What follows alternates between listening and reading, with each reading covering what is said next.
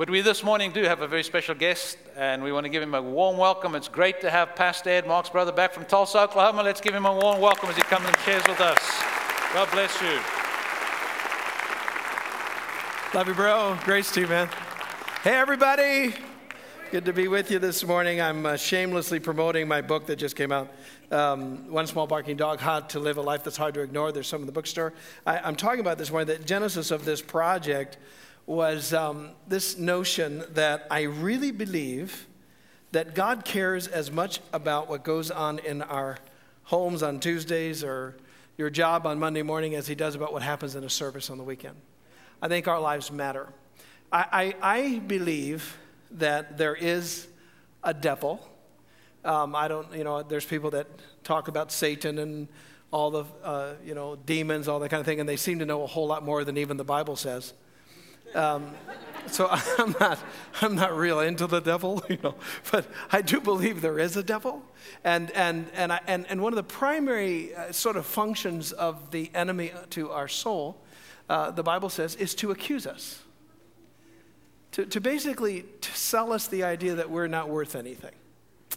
You know, we live in a culture where unless you're stick out amazing, uh, in the Western world by being amazingly rich or amazingly, amazingly beautiful or amazingly talented, that you, you have the sense that you're not worth anything. And, and I don't think that that's true. I really believe that each one of our lives matters. And that, you know, this whole, in Judeo Christian thought, there's always been this idea that each one of us was created by God on purpose to matter.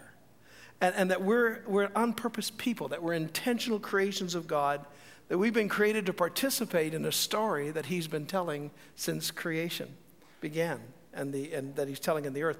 Uh, Paul claims in Acts 17 from one person, God made all, every nation of people, that, that they should inhabit the whole earth. And watch this.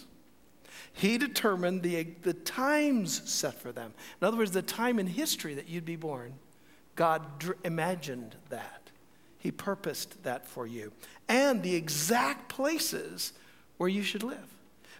This means that you're not an accident.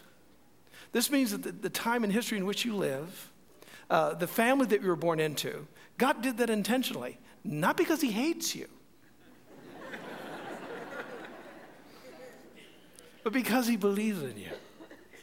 And, and, and the idea here is that, that we should live in a way that we think, wait a minute, I want to live in a way that matters. I think that whether you're 90 or whether you're a person that's, uh, you know, maybe just wasted your life up to this point and you feel like, oh my gosh, I'm such a waster. Uh, uh, no matter where you are, no matter if you're in the depths of sin or in the midst of a horrible relational problem, you can come alive to the fact and wake up to the fact that, wait a minute, my life matters.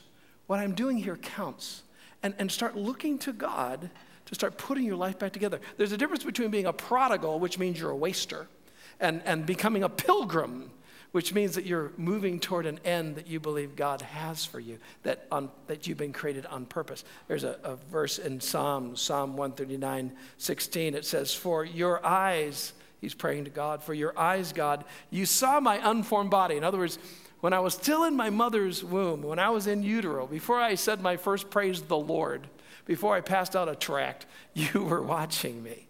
It wasn't something that I did that caught your attention. You were just loving me. And he says, And all the days ordained for me were written in your book before one of them came to be. In other words, God had an, you were an imagination. You were part of a dream in Him. And the way that He created you, and He has a plan, He has ideas of what you could be engaged with and be involved with. And I think that He created us to specifically to hit those dreams. It means that you and I, our dreams come true from God. And, and at any point in your life, you can, it can dawn on you wait a minute, I matter. Now, the last time I was with you, I was pointing out that there are a few uh, in our world uh, who are the big dogs. These are the ones that uh, they just stick out everything. And they're stick out talented, stick out beautiful, stick out whatever. And uh, uh, they need to learn to take whatever they stick out with, however they're amazing, and learn how to submit that to God. If they don't, I mean, it doesn't take, you don't even have to read Christian literature. You can read literature just in history and just read reports of people that are rich and famous in our world. And you know that most of those people are trying to figure out ways how to live normal lives. Why? Because a lot of times when you stick out, it, it, it, it causes normal to be elusive to you. So we should be delighted that we have at least normal, even if we're small dogs. Right? We should rejoice in that. But that doesn't mean that we can't impact the world in an amazing way because I was sharing with you that I think that even though many have been created amazing and they have to learn how to, with their amazingness, how to live in a way that's normal and how to live in a way that they honor God in their stick out beautiful, their stick out ways. Uh, it's a great story of Esther uh, in the Old Testament who, who she went through some beauty contest thing and she won the, the contest and she ends up being uh, matched up with the king. And, uh, and so she's living the high life. And all of a sudden, a tragedy starts happening with her people, the Jews. And her uh, uncle Mordecai comes to her and says, Esther, uh, you know, maybe you're as beautiful as you are, not just for you. Maybe the way that you stick out is for more than yourself to be applauded. And, and he said, Maybe you were born for such a time as this. And so she takes her platform of her strength and she used it and risked her life to save the people of God. See, I think that people that are stick out amazing, stick out rich, they need to understand you, you're not just that way because you're extra special. You're just like the rest of us, right? But God just, you know, gave you that huge nose. you know, you know or huge ears, whatever you have, you know, you know, whatever you're huge at. God gave you that huge mind. I mean, uh, the rest of us, you know, maybe we can't do math, but maybe that's God's dream. That it's not part of what we're supposed to do. I think that, that whether we're, we're made big, we need to learn how to use that for God, or whether we're made small, we need to learn how to use that smallness for God. And one of the ways I was sharing with you last time that God uses our smallness is that we get to fit in places. We're a little less seen, we're a little less overt. We're, we can be part of his covert mission. Uh, if you're part of the FBI or the CIA or some of those organizations that are covert, they don't want you to walk around with badges that say, Hi.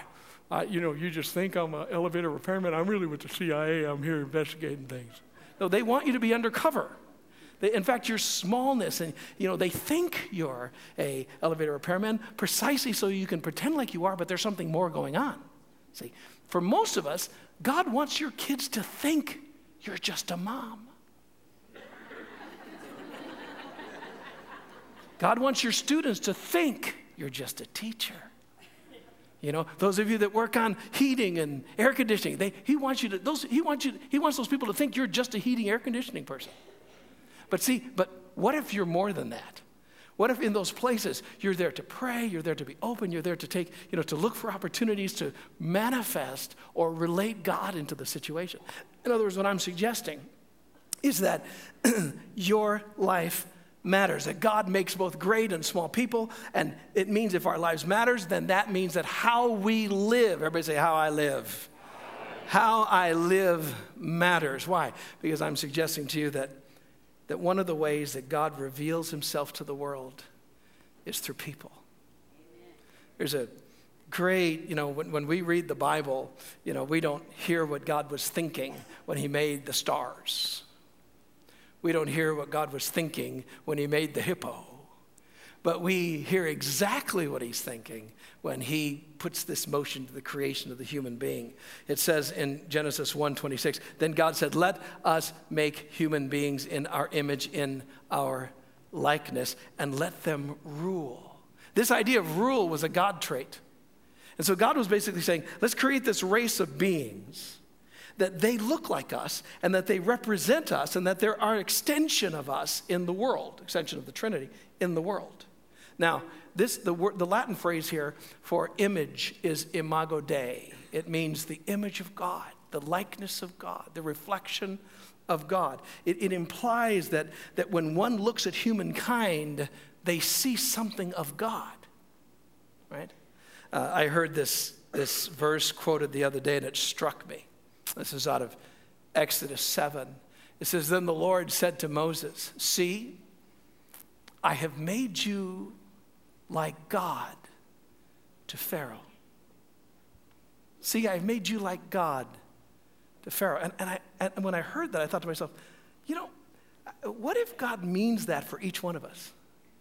That whomever the people in our world are, that God means for us to be like God to them. Not that we are God, but that somehow we represent God. That, that, that this image of being in the image of God, being the Imago Dei, is the dream of it was that we would be like God within the creation. The problem is, is that the image that we were made in Genesis, we know from Christian theology, it's been marred. Somehow we were in the image of God, but the, the, image got marred. And, and, and, and we stopped looking like God. We started looking like something else. In fact, uh, Genesis 3 sin is the worm that sort of crawled its way into the human condition. And, and because of sin's presence in our lives, all of a sudden we started looking different. Our souls got weird.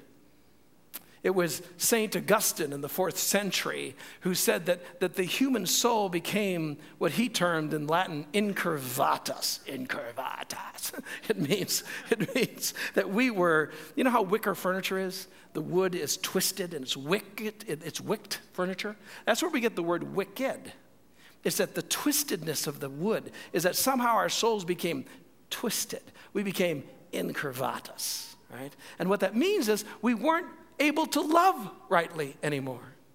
When before the uh, fall of humankind, when God had created us, we, we could love God rightly and we could love people rightly, and we could love things rightly.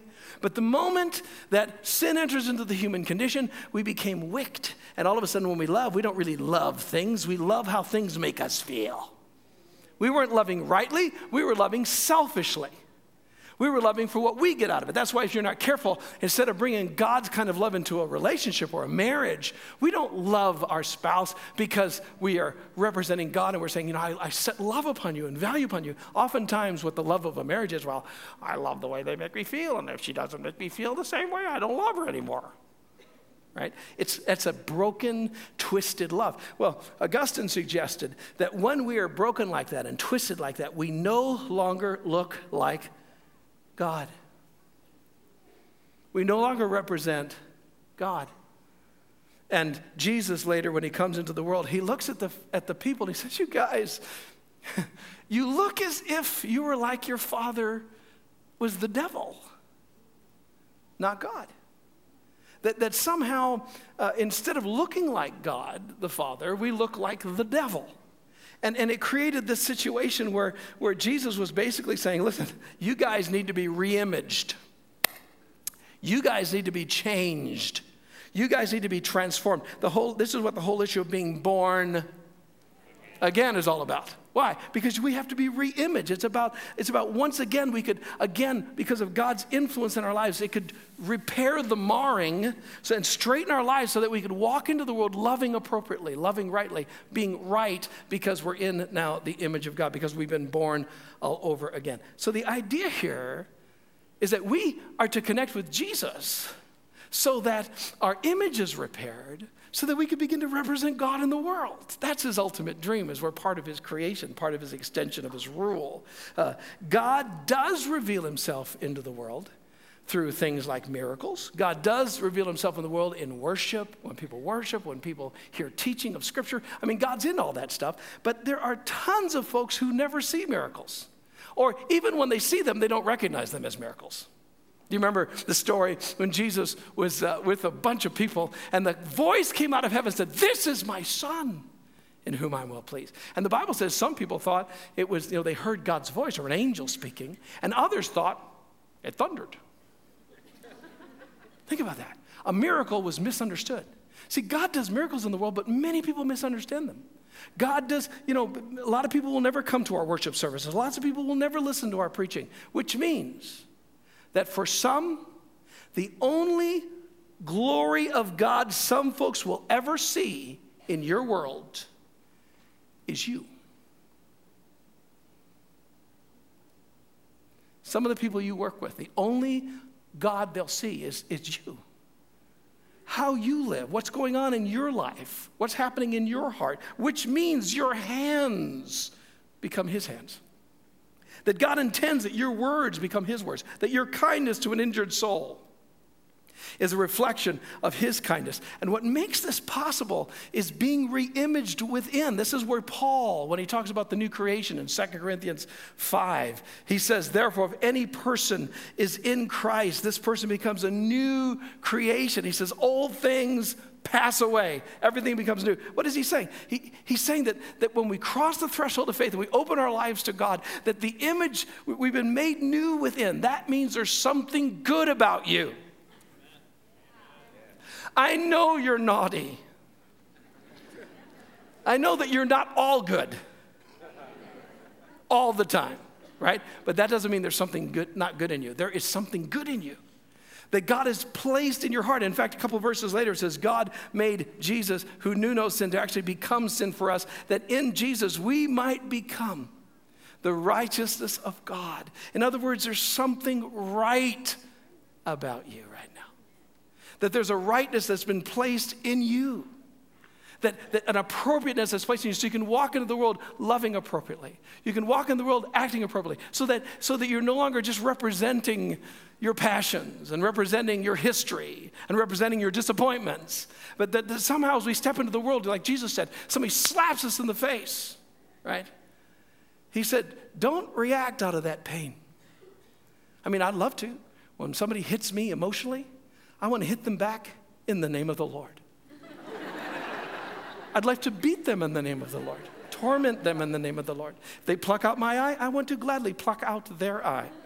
And maybe an extra cut off a finger, you know, just something to praise the Lord. Right?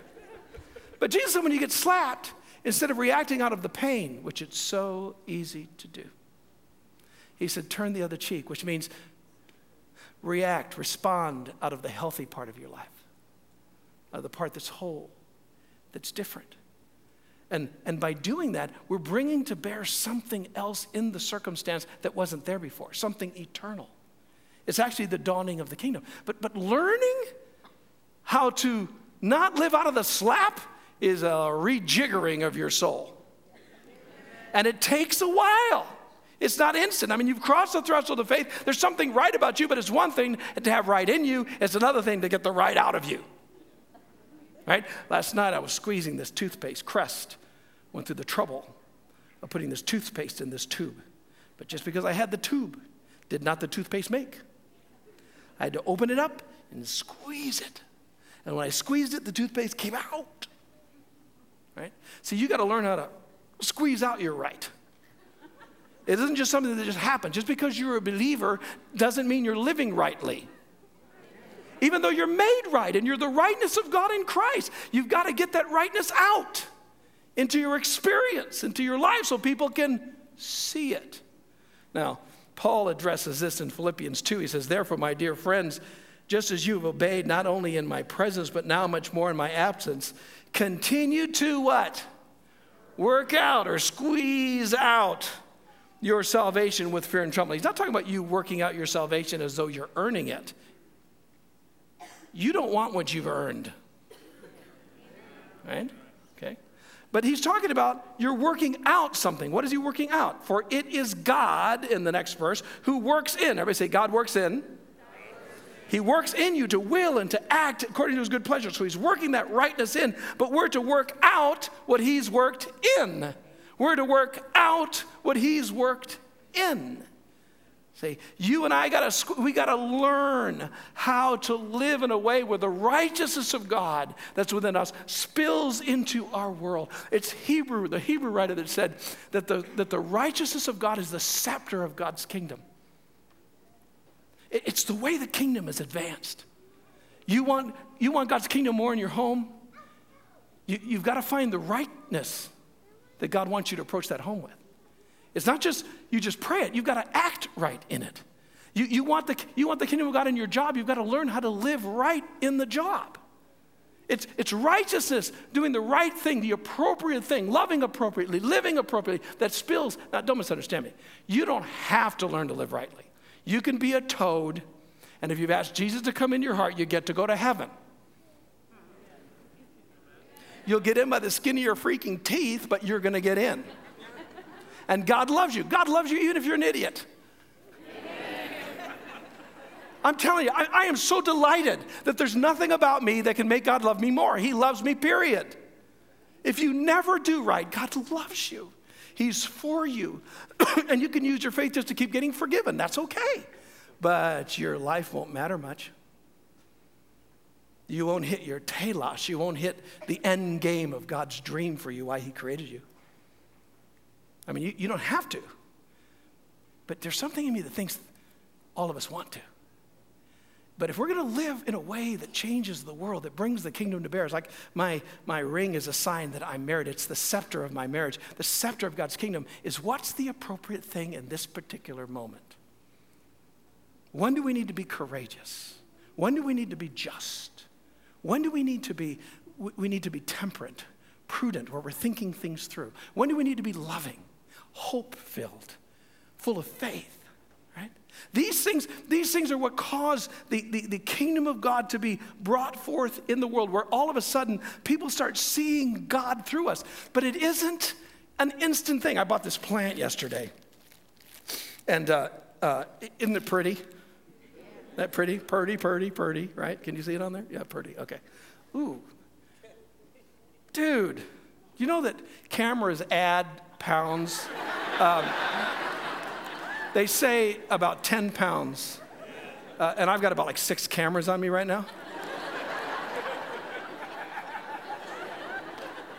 Why don't we have you come up here, sweetie? And this shirt, look at it, man. See, actually, I'm trying to say, listen to what I'm saying.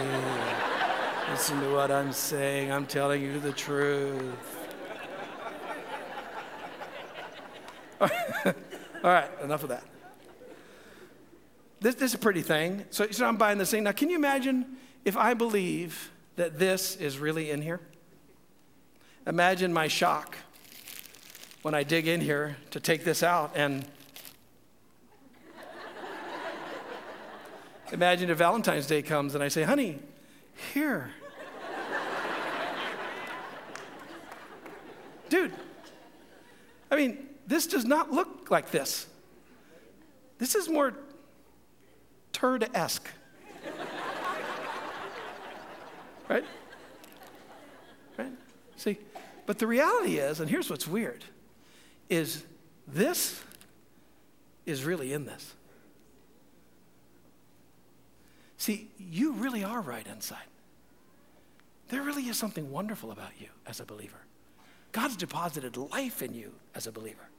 So this really is in this. And, and but it's in this in potential. And in order for this to actually come out of this, this has to go through a process. And it's kind of a scary process because it has to be buried alive. right? Right? There's a lot of stuff that has to happen. But and, and here's what's weird is that if this thing, if you asked it, hey, what do you look like? He would point to this and say, I look like that. He thinks, he looks like this. and he'll think he looks like this. He will think he looks like this until he gets in front of a mirror. See, that's what happens when you read the Bible. It's a mirror. That's what happens when you get in relationships. They're a mirror. You know the best mirror you can ever get involved with? Is a very close friendship, or even worse, a marriage marriage is the best mirror. It is, it is like, it, you know, I, you know, and I'm getting older, and I get, you know, every time I say, I don't know what it is. They tell, you know, psychologists tell you that, that in the male mind, that you're imprinted, the way you look is imprinted when you're about 17 or 18 years old. So every time I step in front of the mirror, I go, ah! What happened? And I close my eyes, I still see myself differently than I see, right? See, listen, the best thing you can do to start growing in your faith is being honest with the fact that you are a turd.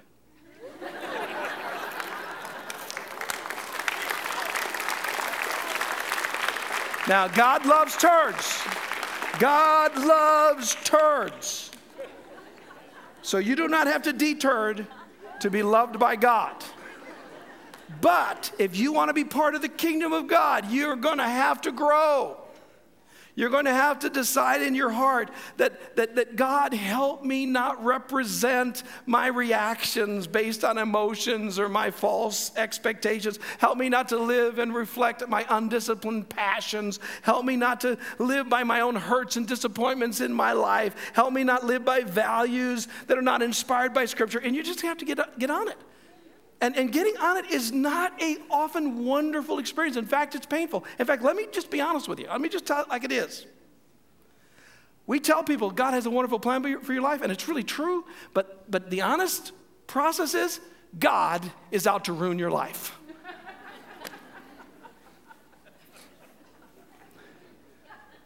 God's gonna ruin your life. I mean, you think, you know, you're coming to God and, and you say, God, here's my marriage. Oh, Lord, just bless it, feel it, touch it, make it wonderful. And then God jumps into it and starts talking to you about how you think about your marriage, how you're treating your spouse, how, what your expectations are that are false. And just, you just go,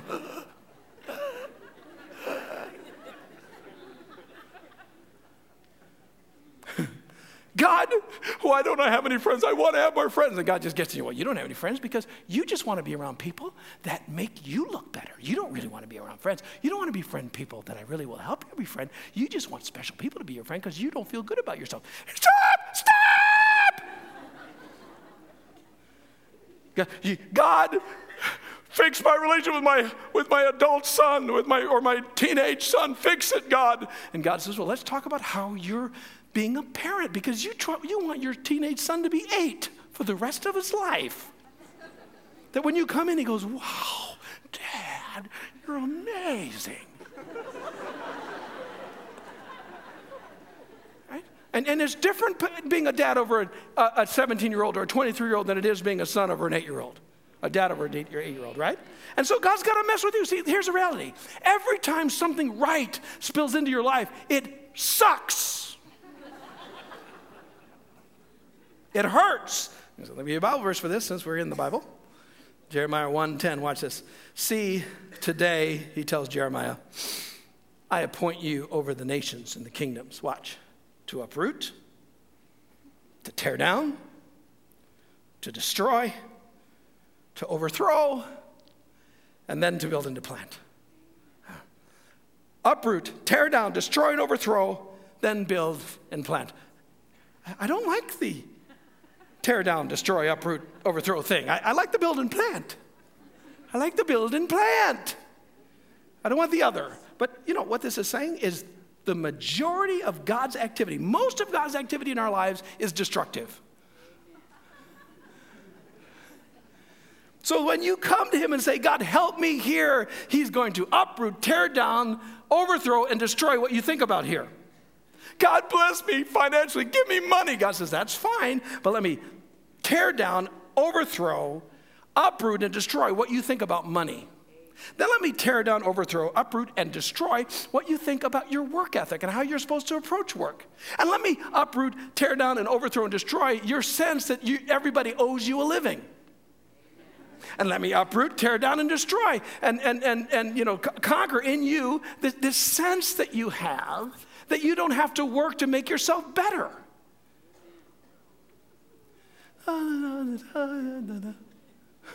You know, when you come to God and you got a pain in you, it's like our kids coming to me. Some of you have this. Your kids used to come to you. They had a splinter, and they'll say, Dad, Mom, ouch. And they okay, let me look at it. And the minute you touch it, they go, oh! And they say, well, just give me your hand. No. Oh. Say, let me touch it. And you start touching it. Ah! They pull back. See, they want you to just fix it. They don't want you to, they don't want to go through the pain to get to the gain. And so I'll often tell them, say, honey, you know, the little kids, you know, tell them. I say, now, here's your choices. Either you gotta let me have it, and I'm gonna take you through some pain, and we'll get it out. And it'll stop hurting. It'll get better. Or we can leave it in, and gangrene will set in. It'll start going up, and we'll have to cut your whole finger off, then your hand, and then your arm. What do you want me to do?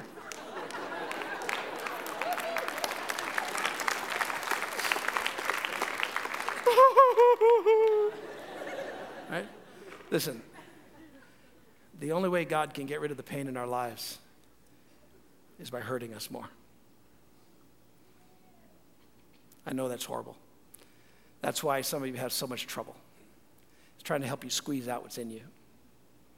That's why some of you, you know, push back from entering into seasons of prayer, developing in your faith because it's so hard. I get that it's so hard. And understand me, you don't have to grow. God loves you like you are. He'll love you if you're prodigaling all the way to the pig pen. He loves you. He's locked himself in you. But how many of you want to live, want to live a life that matters? Then I challenge you. It's easier to stay in the bag and come to church and let everybody see you. Right? It's easier to pretend you're okay, that you're the righteousness of God in Christ, because you are. Because really, inside you, even though you look like this, it really is this. It's easier to hide away, or you can start growing. Up to you. Grace to you. See you next time.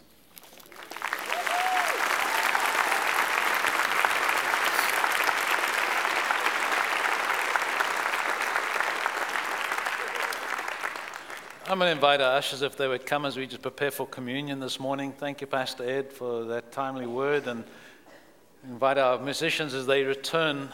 In just a few moments, we as a family we'll be joining together with communion.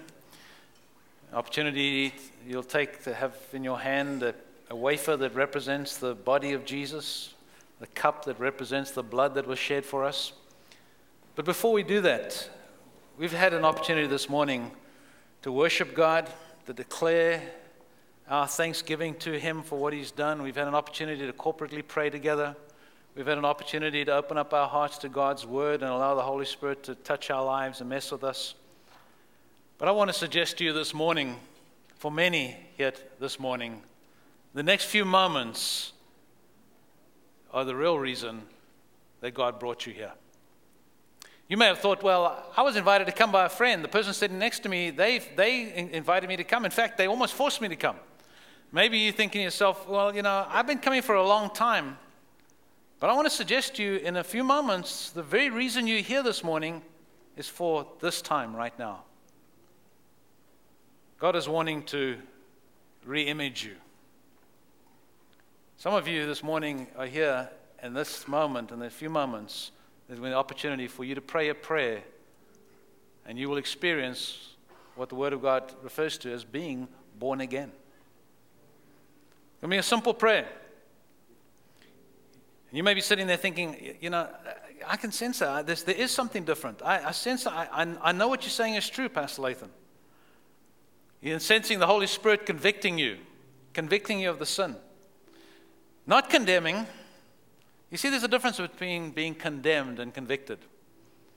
When we condemn, there's no hope, but the Holy Spirit brings about conviction because conviction points to Jesus and, and shows us that there is hope.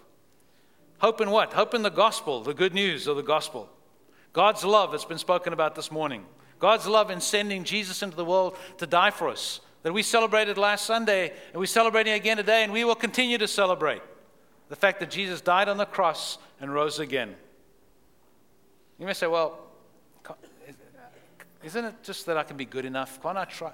You, you may have grown up in a situation, in a family, or even in a church that has encouraged you and said to you, well, you, you, the only way to get to God, the only way to experience God, the only way to get re imaged, to be born again, is you got to do the right thing, you got to be the right, you got to go to church, you got, you got to do something. I want to suggest to us this morning there's nothing, we cannot, you and I cannot be good enough to have an encounter with God. Jesus was good enough. He lived a sinless life. He died on the cross so that when we put our trust in Him, today we can experience the new birth, being born again. So I'm going to invite you this morning, all of us together, if you would just pray a simple prayer with me. Again, if you're praying it this morning for the very first time, this is an important time. This is a vital time in our service. A time where you, praying it from your heart, are able to ask God to confess your sin, repent of your sin, by faith, accept Christ into your life, and experience this re imaging, this born again experience. Would you bow your heads with me this, this morning? And would you pray this prayer after me? Just a very simple prayer, but praying it from your heart. It says, Dear Lord Jesus, something in my heart tells me I need you. I now confess my sin and repent of my sin. And by faith, ask you to come into my life as my personal Savior and my Lord. I'm going to ask you to just keep your heads bowed for just a moment longer. If you prayed that prayer this morning for the first time and you're meaning it from your heart, something is happening. You know, the Word of God says that today is the day of salvation and that the whole of eternity you're being welcomed into the family of God because a miracle has taken place. And if you prayed that prayer, I want to ask you to do something else for me. If you would just quickly look up at me, if you prayed that prayer for the first time you're meaning from your heart, if you just look up at me, get my attention as a way of saying, Pastor Lathan, I just prayed that prayer this morning. God bless you. Bless you. Number of people that are responding this morning. Father, we thank you for those that are responding in prayer. Thank you for those that today are receiving you into their life as their Savior. Thank you, Father, for the rebirthing that is taking place this morning. And so, Father, we just give you praise for that. And as we together, as a family, enjoy communion and partake of that bread that represents your body and that cup that represents your blood, as a family, Lord, as we partake of it, we thank you for that. We have a chance to examine our lives as well and be challenged by you, Holy Spirit, this morning. And we pray it in the lovely name of Jesus. Amen.